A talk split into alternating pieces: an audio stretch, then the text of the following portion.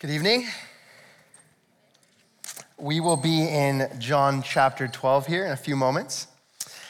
Uh, I've talked about this before, but I landscaped when I was in Bible school. So that was my side hustle. I still got to pay the bills.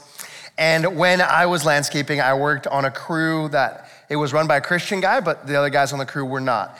Uh, and two of them I became pretty good friends with, and then invited them to come to Float Fest, uh, which, if, if you've been around Northview, Float Fest is this big summer camping trip, like 200 young adults all the way to Soyuz, and uh, we, have a good, we have a good time.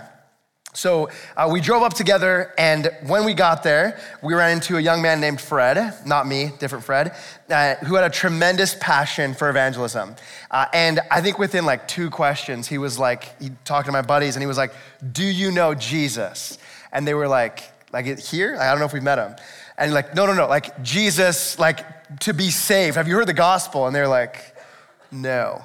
So he jumped in, he shot a shot and he preached at them and he gave them the good news, right? Where if someone believes in Jesus by faith, they gain eternal life. They're freed from sin, they're freed from death. It is everything for nothing. Best offer a human can ever accept. And my buddies, good Canadian guys, they were very respectful, but profoundly uninterested. Uh, and I have thought about that many, many times because as we drove home, three hour drive, we talked about anything but the Bible, anything but religion. They understood the message, but they did not care. It made sense, but it was not compelling. Lots of people hear the gospel and walk away unchanged. Uh, how can we understand that? How should we understand that? And does the Bible give us any data to help us understand the unbelief of some? I think it does. And I think our passage in particular teaches us that only some will believe. That's a big idea for today. Only some will believe. Uh, John chapter 12 reminds us that people are blinded by unbelief and they see or are seeing by the light. So, our first point blinded by unbelief, John chapter 12, starting in verse 36. When Jesus had said these things, he departed and hid himself from them. Though he had done so many, or though he had done so many signs before them, before the crowds, they still did not believe in him, so that the words spoken by the prophet Isaiah might be fulfilled. Lord, who has believed what he has heard from us, and to whom has the arm of the Lord been revealed? Therefore they could not believe. For again, Isaiah said, He has blinded their eyes and hardened their hearts, lest they see with their eyes and understand with their heart and turn, and I would heal them. Isaiah said these things because he saw his glory and spoke of him. Nevertheless, many, even of the authorities, believed in him. But for fear of the Pharisees, they did not confess it, so that they would not be put out of the synagogue. For they love the glory that comes from man more than the glory that comes from God. Obviously, this passage is jumping into the story part way. Our first phrase is when Jesus had said these things. So he'd obviously said some things. And, and the story as it goes, if you were here the last couple of weeks, you would know this is now Passion Week. Jesus has entered Jerusalem. Uh, he walked in as people put palm branches down before him, like treating him like a king, reciting lines from Psalm 118 Hosanna, blessed is he who comes in the name of the Lord. And then Jesus rode in on a donkey, fulfilling a prophecy from Zechariah 9. So, as we're leading up to our passage, there is a palpable tension around Jerusalem. Like, is this the guy? Is this the long awaited king? And people had come from all over the Mediterranean world because it was Passover week. And there was Passover was a pilgrim feast. It meant people from all over Palestine would come to Jerusalem and then even the Mediterranean world. So there could have been as many as a million people in Jerusalem and the surrounding area. So many people. And there's this energy around this Jesus. A mixed crowd. In the last in the last few verses, if you were here last week, you would know that some Greeks even came and they came to Philip, one of the disciples, and said, like, introduce us to Jesus. We've heard about this man. We want to see him for ourselves. So there's this energy. And you get the impression as you're hearing Jesus before our passage that he's gonna capitalize on the moment, right? The time is now to look upon the Son and believe. Uh, listen to this phrase from John 31. Now is the judgment of this world. Now will the ruler of this world be cast out. And I, when I am lifted up from the earth, I will draw all people to myself. You feel the energy. Jesus is preaching boldly for people to convert Verse 36 While you have the light, believe in the light that you may become sons of light. So we're thinking like this is about to be the greatest revival in the history of like humanity, right? Like a bunch of people, maybe a million people are gonna turn. But then verse 36 has a crazy plot twist. Uh, Jesus departs and hides himself. That's what, it, that's what it says. After he said these things, he departed and hid himself. And we have to ask, like, why? Like, it doesn't make sense in the story that all of the momentum is drawing people in to hear Jesus. And there's already been an energy around him because he's preached and he's done miracles. But the reality of the, the people in those crowds was they did not believe. Like, they heard some stuff about Jesus, they sang some songs to Jesus, but they didn't believe he was the savior of the world, or they wouldn't have crucified him. So, John is looking at that, reflecting on that reality, and he's like, well, they, they, don't, they did not believe, verse 37. And then he makes this observation in verse 38. Well, actually, they, they could not believe. It seems like there was something deeper going on. John is trying to answer the question of Jewish unbelief. Why did so many Jewish people, well educated, people who knew God's word, people who had been awaiting a Messiah for 400 years, why did they reject Jesus?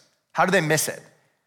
Uh, I remember when I was in Bible school, I had a professor ask us in, in class. It was a class called Bible Background. So we were learning about the Pharisees and the Sadducees and the Essenes, like all this background history to Jewish customs in Second Temple Judaism.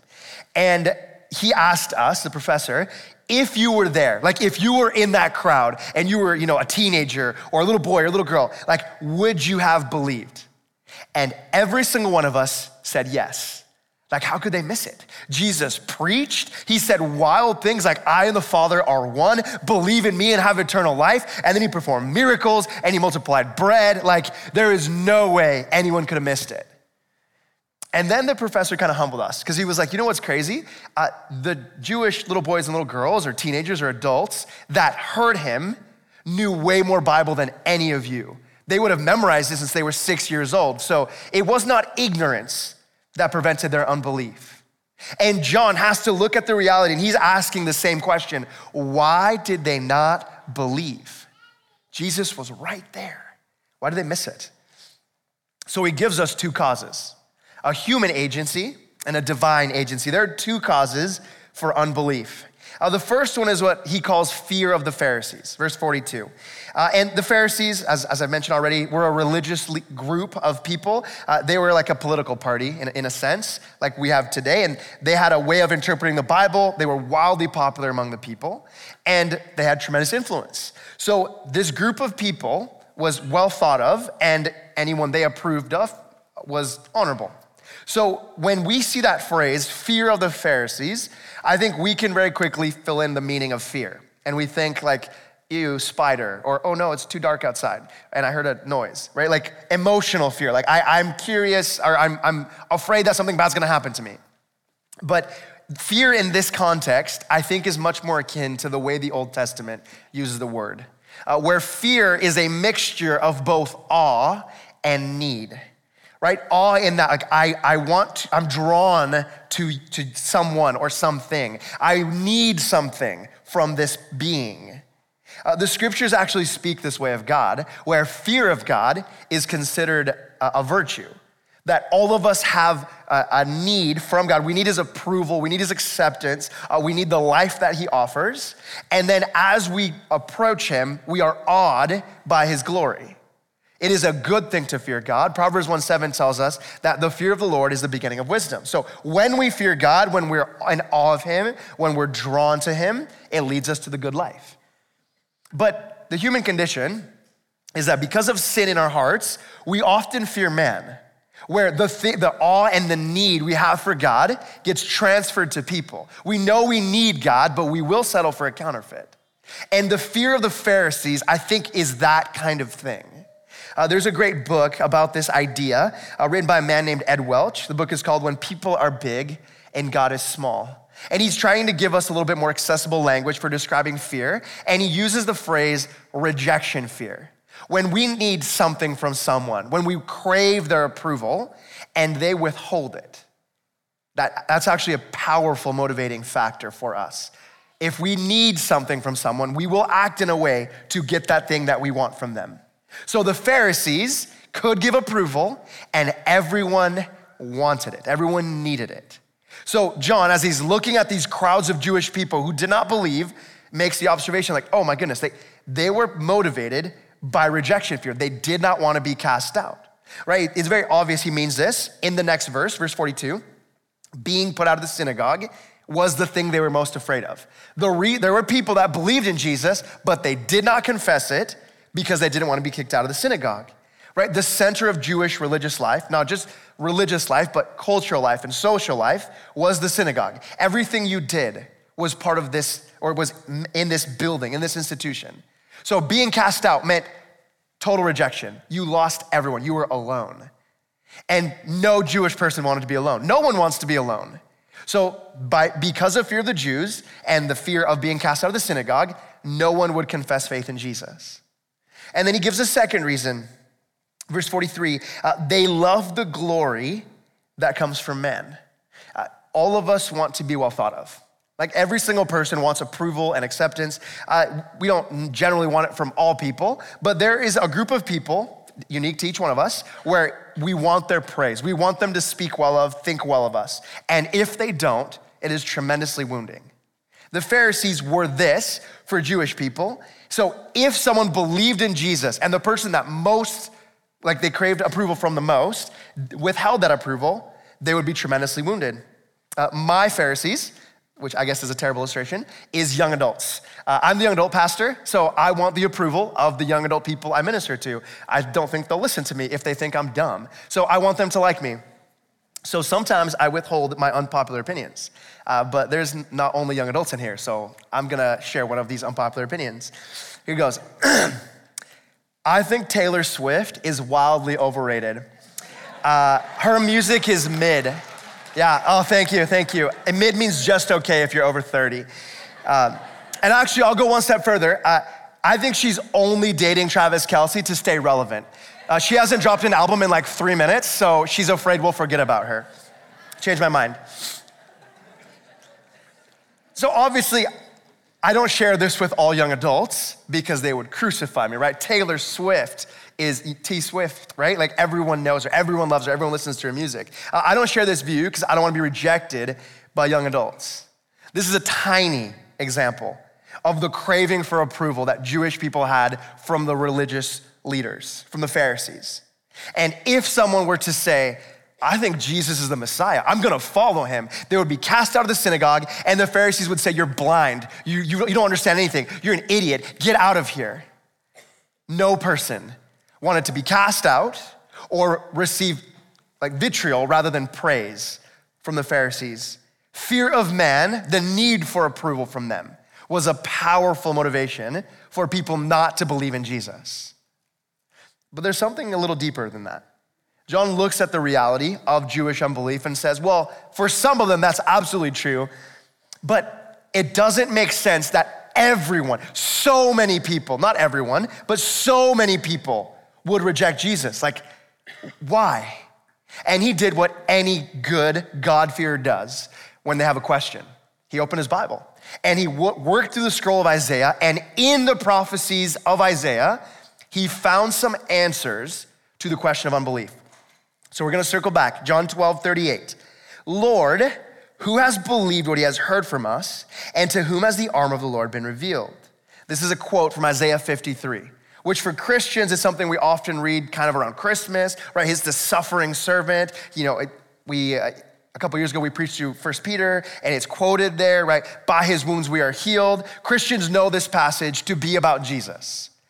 But Jewish people didn't really understand this passage. And as John is looking at it, he's like, actually, what's interesting is this passage says that this servant that God raises up will be rejected by the people he is sent to.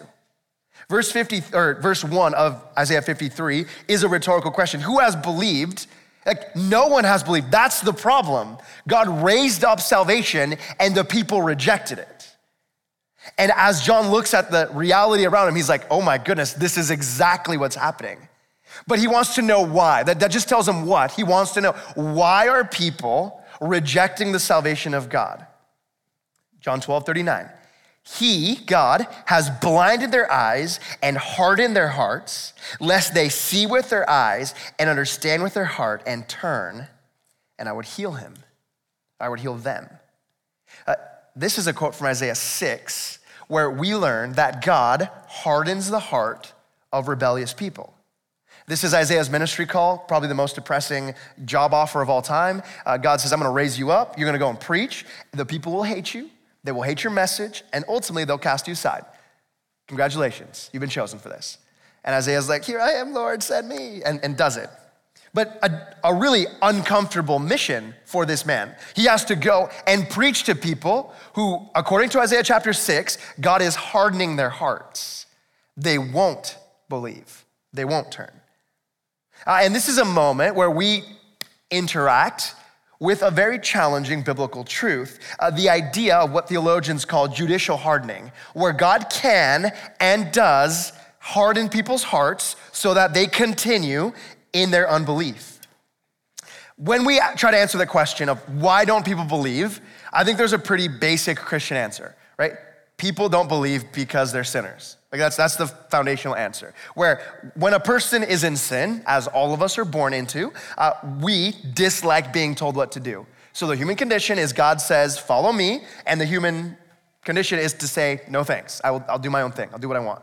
So yes, sin causes unbelief, but even more than that, what Isaiah 6 reminds us is God can and does enable people who already don't believe to continue in that unbelief for a purpose.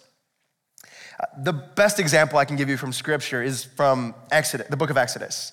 In the character of Pharaoh, uh, when Moses first comes to Pharaoh and gives him the famous line, like, let my people go, Pharaoh's response is remarkably candid and rebellious.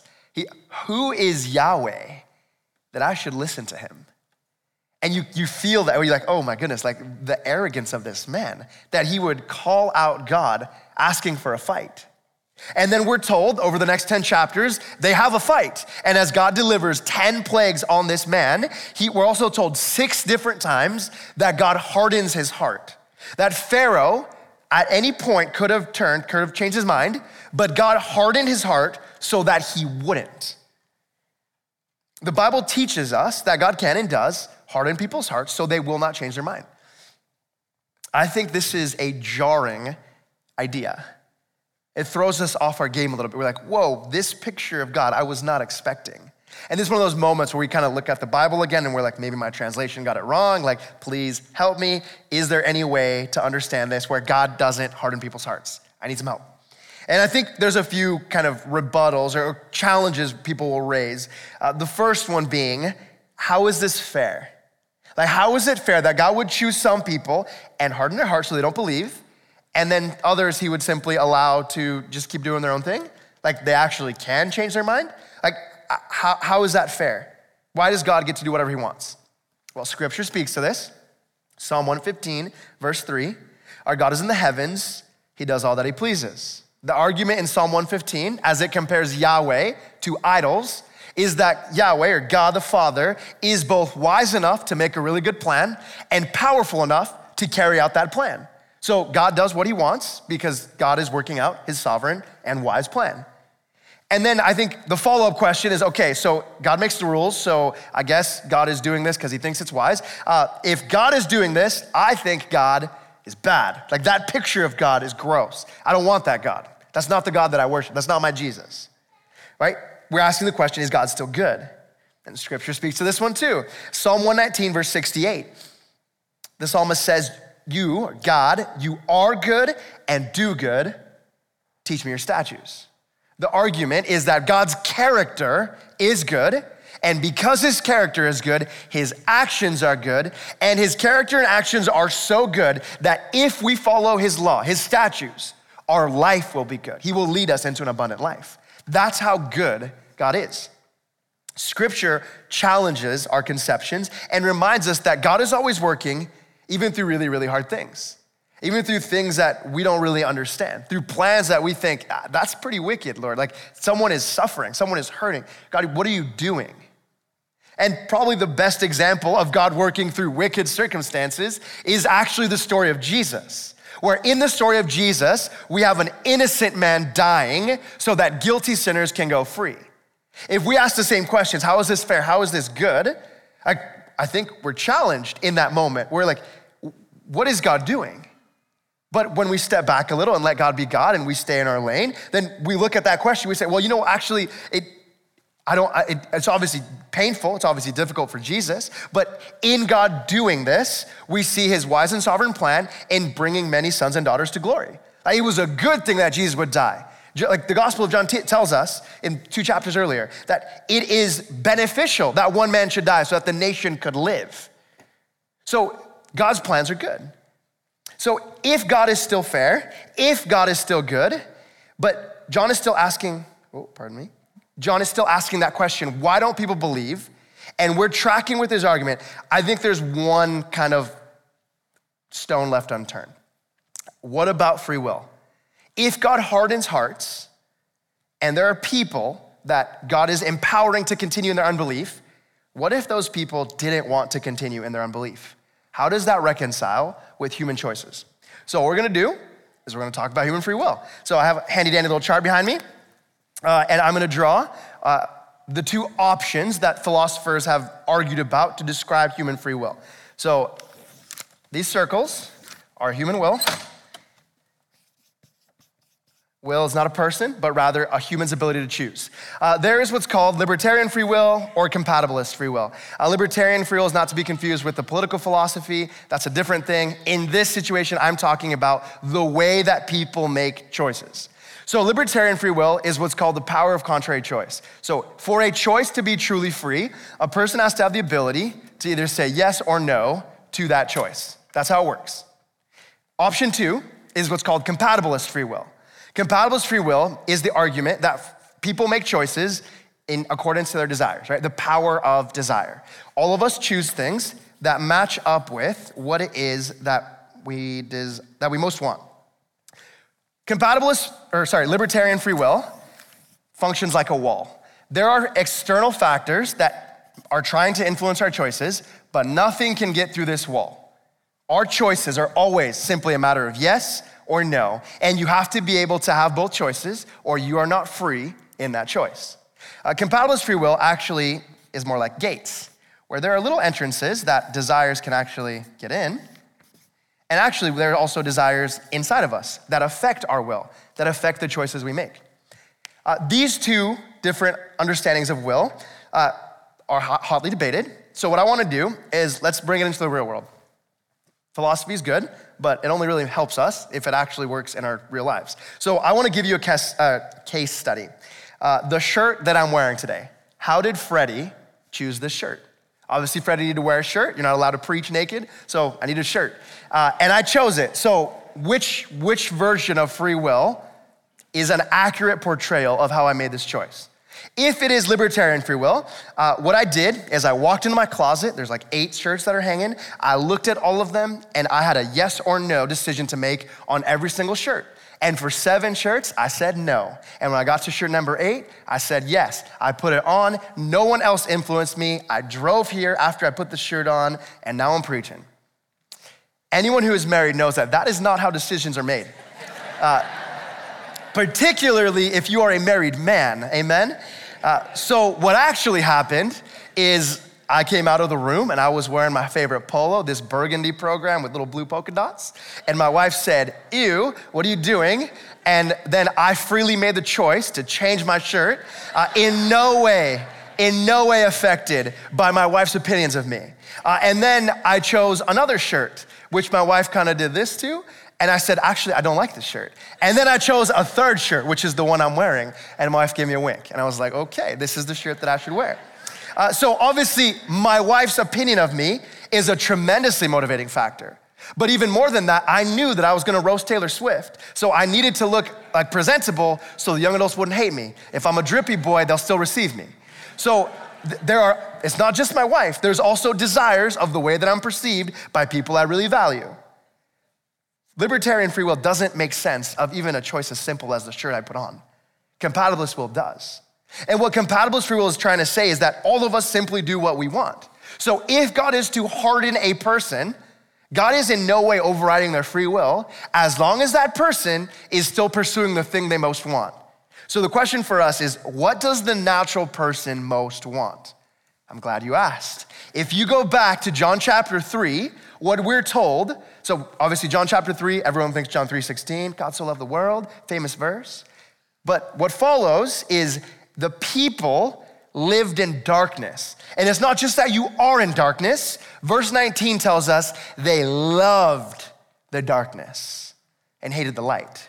The most compelling natural desire for a human who has not been saved is that they want to do their own thing. They do not want the light, right? All of us, our natural condition is we're fast asleep, and when someone shines a flashlight in your face and you're fast asleep, you slap that flashlight away right? That's what we do. We don't want the light, we love the darkness.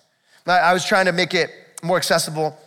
Uh, it's very much like, you know, we have a, a, a big family. My wife has lots of cousins, or she has lots of siblings, lots of nieces and nephews, and these teenagers just sleep. That's all they do. And when you walk into the teenager's room, because you're like, it's 11 o'clock, like it's time to get up, and you flick on the light, they have the Smeagol reaction. They're like, ah, hard sauce, hard sauce, turn it off, right? That, that's the human condition. When Jesus shows up and says, believe in me, people say, hard sauce, turn it off. They're not interested in the light because they live in darkness and they love the darkness. When God hardens people, He's not doing anything to override their own choices. He's empowering to continue in their choice. And that is God's prerogative. God is in the heavens, He can do whatever He pleases. People are blinded by unbelief. What is interesting is even though people are blinded by unbelief, and even though God hardens some, the ministry of Jesus was to proclaim the gospel to all people. He made no distinctions. He did not differentiate between hardened people and unhardened people. He simply said, uh, If you have ears, hear what I have to say, believe in me.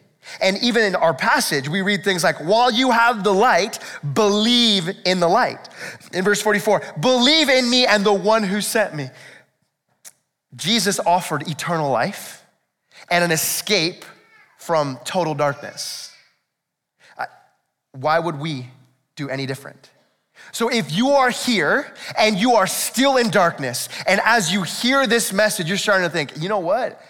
maybe there is light. Maybe I have misunderstood things. Maybe I wasn't in a place where I could hear before, but something is changing. I'm feeling something change.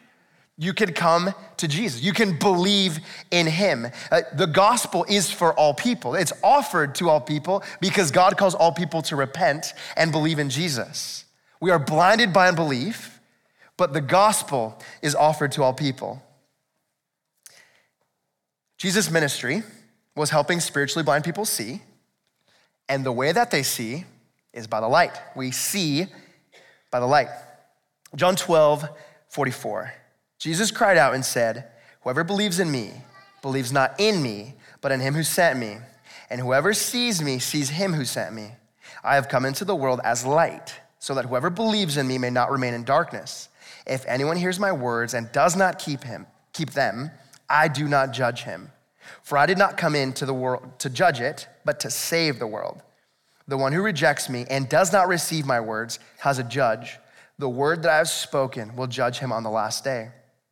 For I have not spoken on my own authority, but the Father who has sent me himself gave me this commandment what to say and what to speak. And I know that his commandment is eternal life. What I say, therefore, I say as the Father has told me.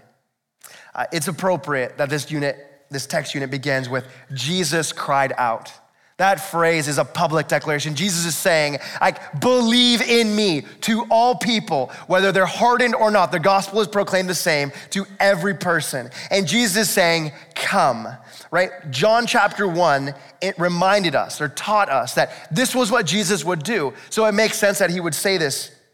John chapter one, verse five, light shines in the darkness and the darkness has not overcome it. Nothing was gonna stop the ministry of Jesus. The true light, which gives light to everyone, was coming into the world. Jesus offers salvation, offers eternal life to all people. He speaks the words of the Father, according to verse 50. But as Jesus is turning now, it's the end of chapter 12. This is his final appeal. These six verses are his last public words before he turns inward and speaks only to his disciples in John 13 to 17. In these last words, we have a tremendous summary of the entire preaching ministry of Jesus, the previous three, three and a half years. Uh, Jesus tells us, believe in him, verse 44. Jesus tells us, hear my words and keep them, verse 47. Uh, Jesus tells us, I speak with the authority of the Father, verse 49. Everything Jesus earlier proclaimed is summarized in this passage. Jesus' mission was to tell people about himself, believe in me. And as he spoke, he accurately defined faith as more than just belief, it also led to action. And then he consistently presented himself as not a lone ranger, but as part of the Trinity. He worked in accordance with the Father, in accordance with the Father's will. He spoke the Father's words, he did the Father's works. Everything Jesus ever taught is summarized in these six verses. But in our last four minutes, I'm only gonna choose one. And that one comes to us from verse 47, where in verse 47, we have a clear explanation of saving faith. Saving faith is hearing the words of Jesus and doing them.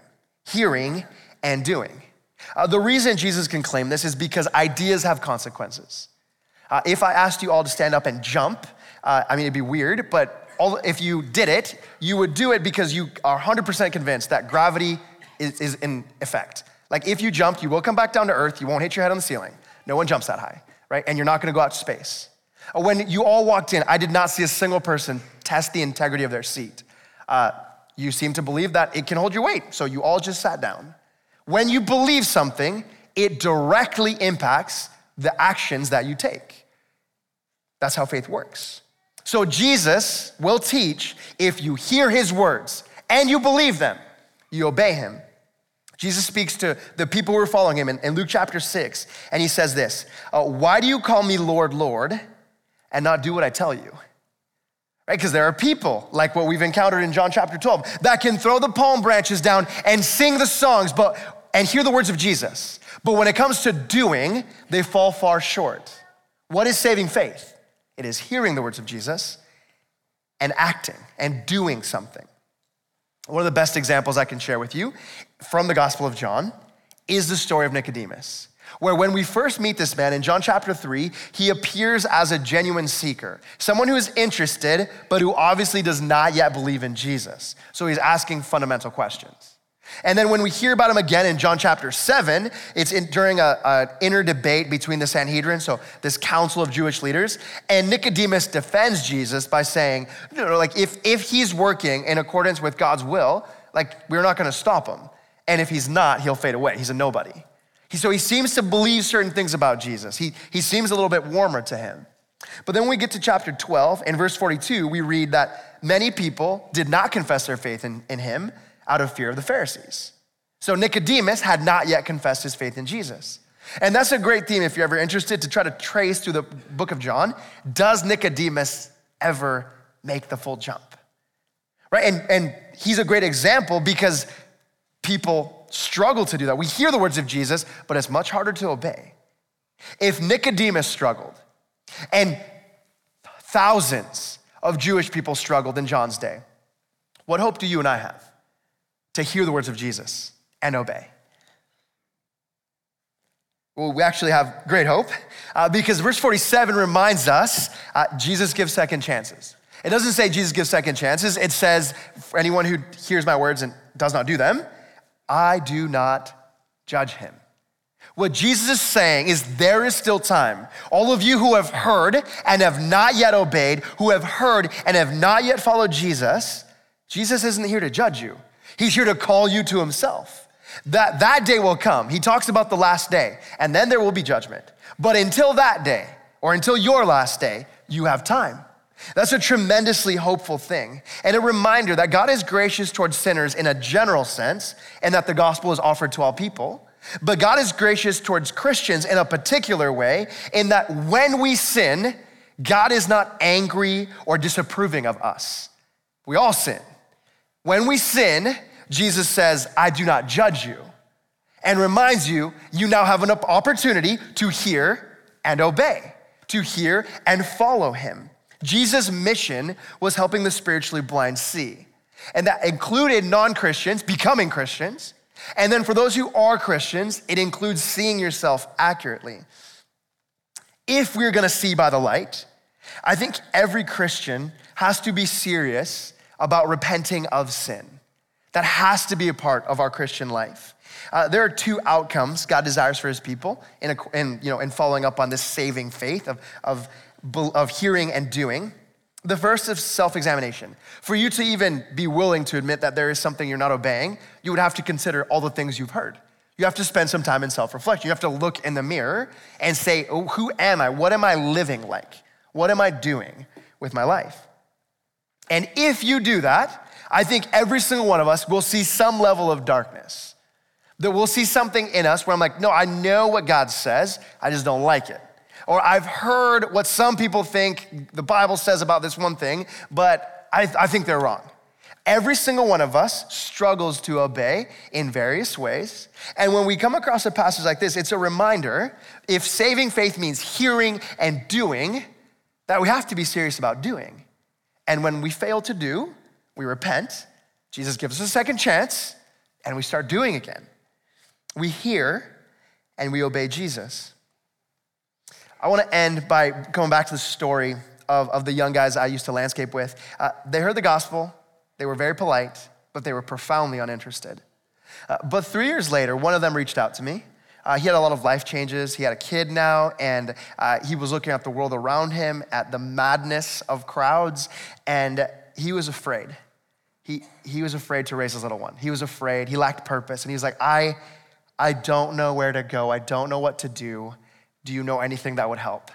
And I was like, oh my, Jesus, I do know something that will help. Are you kidding me? Come here, let's meet. And we met. And we met a couple of times, and I said basically the same things that Fred had said three years earlier. The difference was the light turned on this time. And this man, not in front of me, like, but he, he, he believed. And he texted me, he's like, hey, I've said the prayer, I wanna follow Jesus. Like, I'm, I'm in. I'm, I'm in for this Christian thing. And I remember thinking, like, what on earth, how did this happen? You were, were so uninterested. You didn't care at all. You're very nice, but you didn't care. But now something changed where you were like, no, no, no, I'm willing to dramatically alter my life because I believe in Jesus. He saw by the light. What this passage reminds us of is that there will always be people who believe. I wanted to end with this because my fear is that some of you will hear this and you will learn about the hardening of hearts that God can do and does do, and you'll walk away thinking, the people that I know that don't believe, they're doomed. They have no hope. What am I supposed to do? Oh, I should even pray for them. Like, I guess there's no hope. But that's a mistake because the point I'm trying to make is that there will always be people who believe. The not human condition is that people don't want to believe. They're in darkness, they love the darkness. But God will always work in the weirdest of ways, in timings that we don't like, and there will be people that come out of darkness and step into the light and follow Jesus. Only some will believe. Why not you?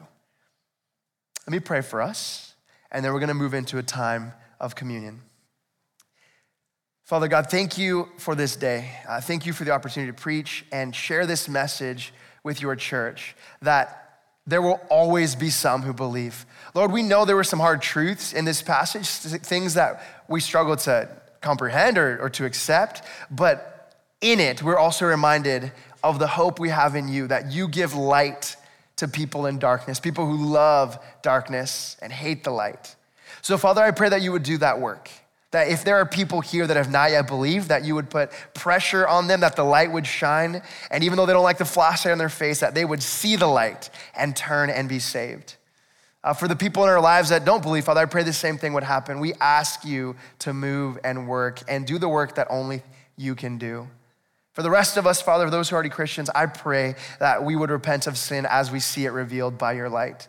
Uh, we all have a long way to go, but by your grace, Father, we're given second chances and we can walk with you. Help your people along the way. We ask this in Jesus' mighty name. Amen.